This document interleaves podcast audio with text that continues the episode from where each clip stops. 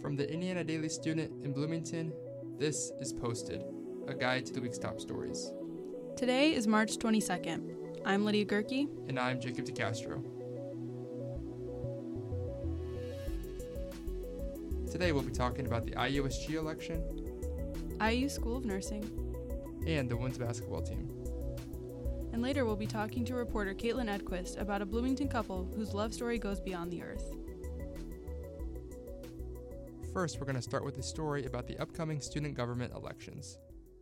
Discussing topics varying from gun violence to Greek life, both of the executive tickets for IU student government kicked off the final week before elections with a town hall Tuesday night. The party Vision for IUSG discussed the possibility of renaming Jordan Hall, adding a suicide hotline to students' Crimson cards, and the creation of a Middle and Near Eastern Cultural Center. The other party, Bridge IU, wants to increase accessibility of student government implement formal bystander training during new student orientations, and bring students together to make the campus feel smaller. Voting for IUSG will take place this upcoming Wednesday and Thursday. In May, Mark Casanova will be the first Latino male nurse to graduate from IU Bloomington School of Nursing. He said he's glad he'll be able to serve as an example for other students of color. Ever since Casanova was a kid, he wanted to do something medical, but knew he wanted to be a nurse from his sophomore year of high school. Working in hospitals, which is part of nursing school, has only strengthened his desire to become a nurse. Helping patients in hospice care showed Casanova what he called the hard part of nursing. His patients were going to die, and he knew that. All he could do was make them comfortable.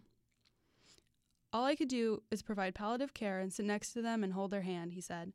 The little action I can do to provide them any type of comfort or assistance, it goes a long way. For the first time since the 2015 2016 season, IU women's basketball heard its name called on Selection Monday. The team is in Eugene, Oregon for the first round of the NCAA tournament. IU earned the number 10 seed, which sets up a game against the number 7 seed University of Texas. The Longhorns were ranked number 23 in the Associated Press top 25 poll at the end of the regular season, finishing with a 23 9 record and a 12 6 conference record. The Hoosiers and Longhorns tip off at 7 p.m. tonight. Today we're talking with reporter Caitlin Edquist about her story, The Artist's Memories. Thanks for being with us, Caitlin. Thanks for having me. First of all, can you tell us a little bit about your story? Yeah. So, my story is about Jim and Fran Gray. They are a couple that are living in um, Jill's house, which is an assisted living center here in Bloomington. Um, and Jim is an artist, and so it kind of tells his story as an artist. They both are now living with dementia in their 80s, and so um, he's been an artist his whole life, um, taking moments of life and pausing them within his artwork. And now his memories have started to fade on Earth. But back in the 1960s, this photographer for National Geographic came and took this photo of, of Jim and Fran. And now that photo has been um, affix- fixated to the Voyagers 1 and 2, which are two space probes that are up in space now in 2019 still um, and they represent humankind. So these discs that are on top on those Voyagers, they have photos and um, songs and noises that represent the human story.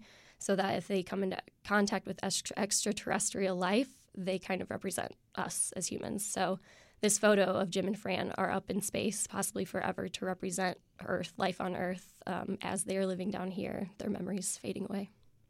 So, stepping back a little bit, how did you run into Jim and Fran? Um, it really all started as a simple Valentine's Day story. I just wanted to do something quick, um, yeah, something really quick and see what a group of people were doing for Valentine's Day. So I went to this assisted living center and wanted to see what an older group of people does for Valentine's Day, um, especially those who are living with dementia, like the ones in this particular assisted living center. So um, I went there that night, did not know this man was an artist, um, just kind of watched that couple um, over the course of the evening and thought that they were really interesting as a couple.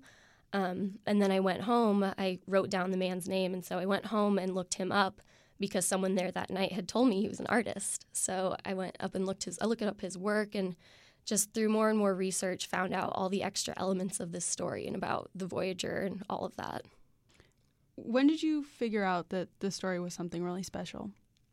When I found out that the Voyager element was part of it. Um, it was already interesting that this man who has spent his whole life painting and recording memories through art is losing his memory. But I think the added element of this photo of him and his wife being up in space, this like frozen snapshot of their lives representing humankind, is just.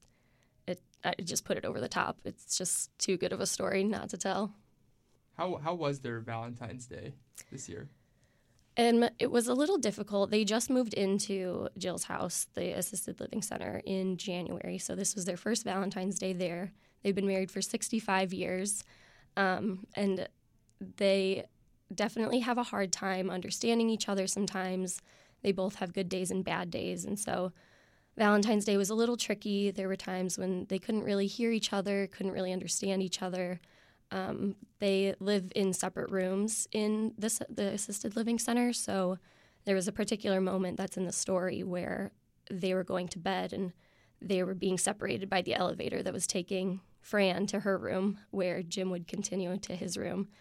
Um, and he just had forgotten that she wasn't going with him, and he was really confused that she was about to leave. So that was a particularly heart wrenching uh, moment to watch and have to report. Um, that's something that a lot of people who have read it have commented back on that moment for sure. Thank you for being here with us tonight, Caitlin. If you want to read this story, just go to idsnews.com. Thank you. Thanks for having me. That's it for us on today's episode of Posted. Follow us throughout the week at idsnews.com and on Twitter, Facebook, and Instagram at idsnews. This week's stories were reported by Jenna Williams, Dylan Wallace, Joey Bowling, and Caitlin Edquist. Our music is by Matthew Waterman. I'm Lydia Gerke. And I'm Jacob DeCastro. Thanks for joining us.